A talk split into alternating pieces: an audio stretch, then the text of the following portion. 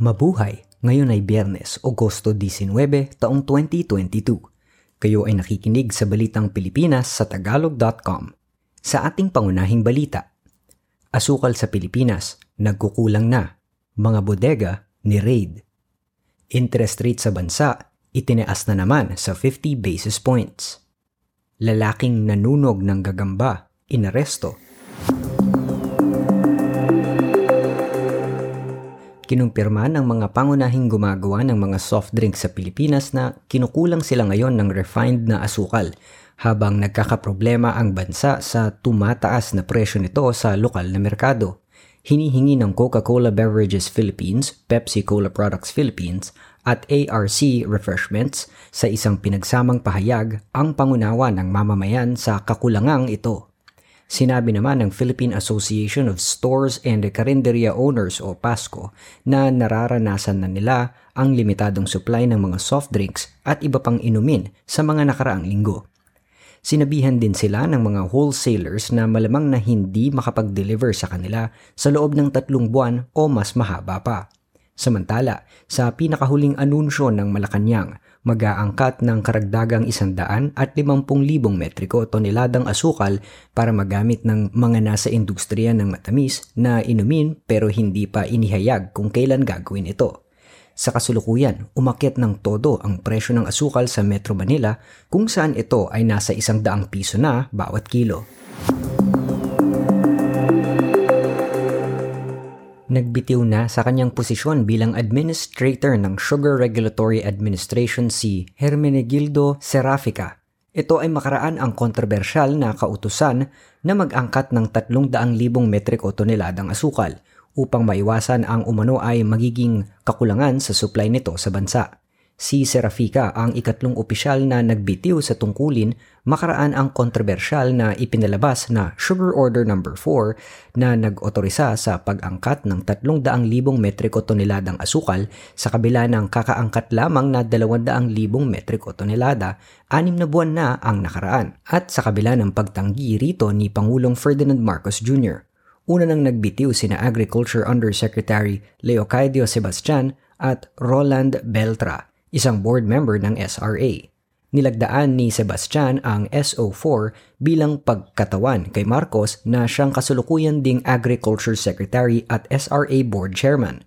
Sa isang pakikipagpulong sa mga kongresista, ipinaliwanag ni Sebastian na ang paglagda niya sa order ay base sa data ng SRA na mauubos na ang kasulukuyang supply ng asukal ngayong Agosto batay aniya sa data na suportado ng Philippine Statistics Authority, National Economic and Development Authority at ng United States Department of Agriculture ang taunang pagkukulang ng supply ng asukal mula 2015 hanggang 2019 ay nasa 500 at 30,000 metriko tonelada.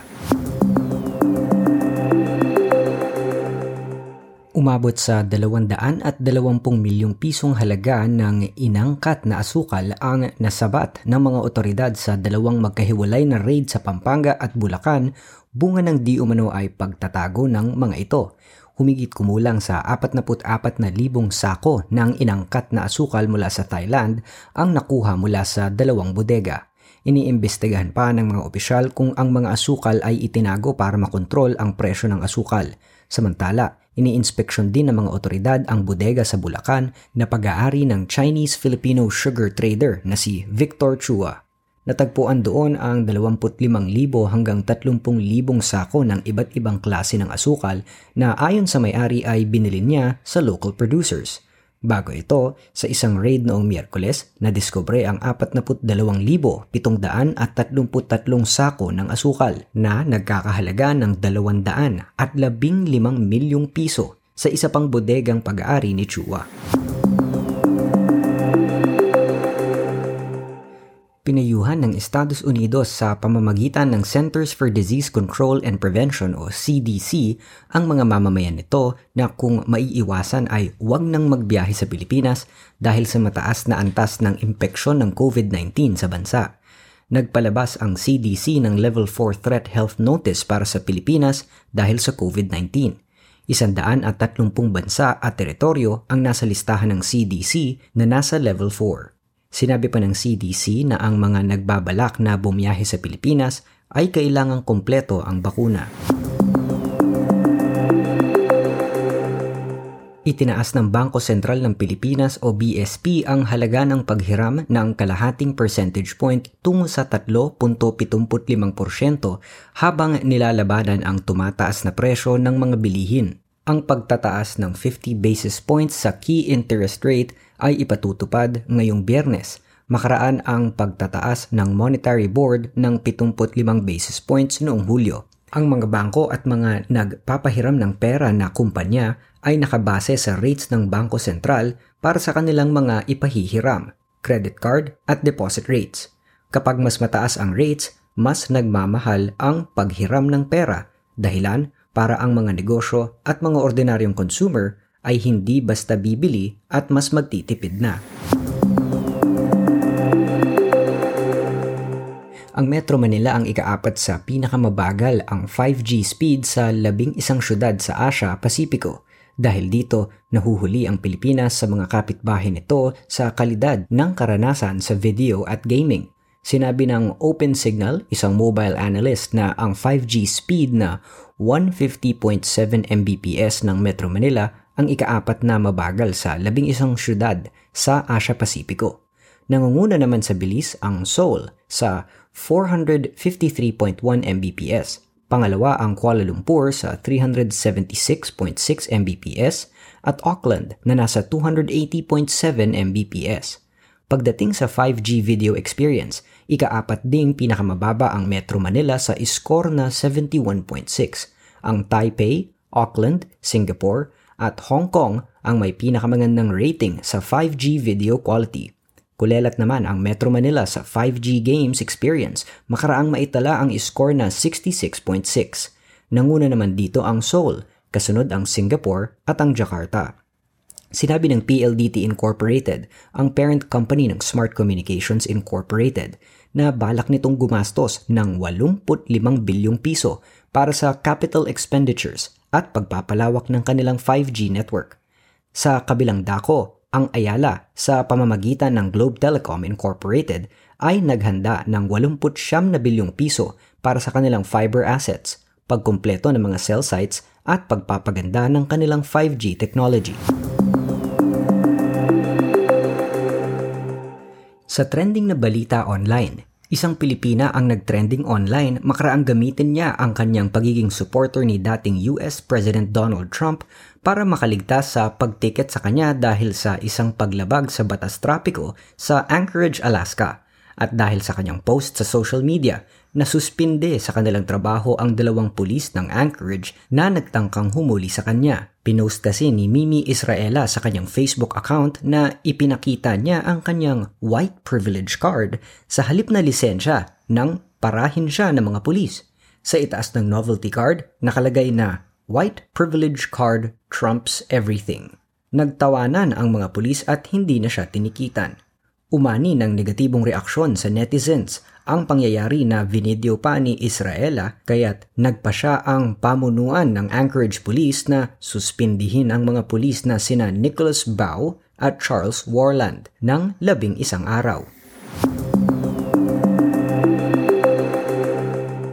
Sa balita sa palakasan, Nagkabalikan na ang mahusay na pole vaulter na si Ernest John Obiena at ang mother federation nitong Philippine Athletic Track and Field Association o PATAFA.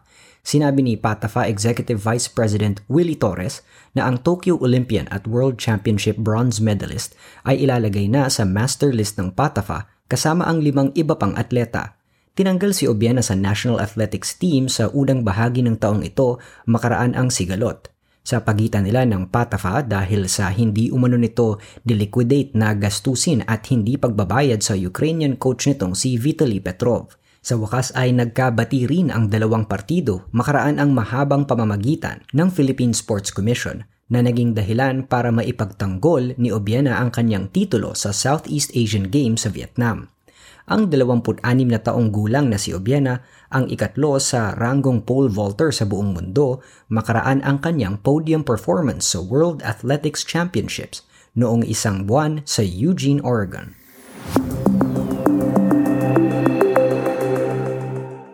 Sa balitang showbiz, lalabas na sa isang Hollywood feature film ang Pilipinang aktres na si Liza Soberano sa pamamagitan ng horror comedy na pelikulang Lisa Frankenstein na pinangungunahan ni na Cole Sprouse at Catherine Newton.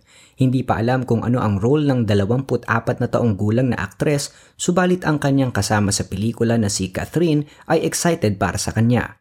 Nag-post ng comment si Catherine sa Instagram ni Liza na sinabing, I'm ecstatic you're part of this film. Sina Cole at Catherine ang bida sa pelikula na ang setting ay sa taong 1989 at hango mula sa nobelang Frankenstein na lumabas noong 1821. Ang aktres at direktor na si Zelda Williams, anak ng yumaong aktor na si Robin Williams, ang magdidirect ng pelikula. Sa balitang kakaiba, isang lalaki sa Utah ang inaresto ng pulisya makaraang patayin ang isang gagamba. Nagpiyansa pa siya ng halagang 2,000 dolyar para sa pansamantalang kalayaan. Ang 26 na taong gulang na si Corey Allen Martin ay mahilig umakyat ng bundok. Sa kanyang minsang pag-akyat ng bundok sa Salt Lake City, malapit sa syudad ng Springville, isang gagamba ang kanyang nakasalubong. Sa hindi malamang kadahilan, naisipan ni Martin na sindihan ng kanyang lighter ang gagamba. Nasunog ang gagamba pero maya-maya nasunog na rin ang katabi nitong mga tuyong sanga hanggang sa ang isang square kilometer ng kagubatan sa bundok ay kasamang nasunog. Inaresto ng mga otoridad si Martin na agad namang umamin sa kanyang pagkasala. Nang siyasatin ang kanyang gamit, natagpuan ang isang bote ng marijuana at ilang mga drug paraphernalia. Kaya naman bukod sa kasong suspicion of reckless burn o panununog, nakasuhan din siya dahil sa kanyang marijuana at drug paraphernalia. At iyan ang kabuuan ng ating mga balita ngayong Agosto 19, taong 2022 para sa tagalog.com. Basta sa balita, lagi kaming handa.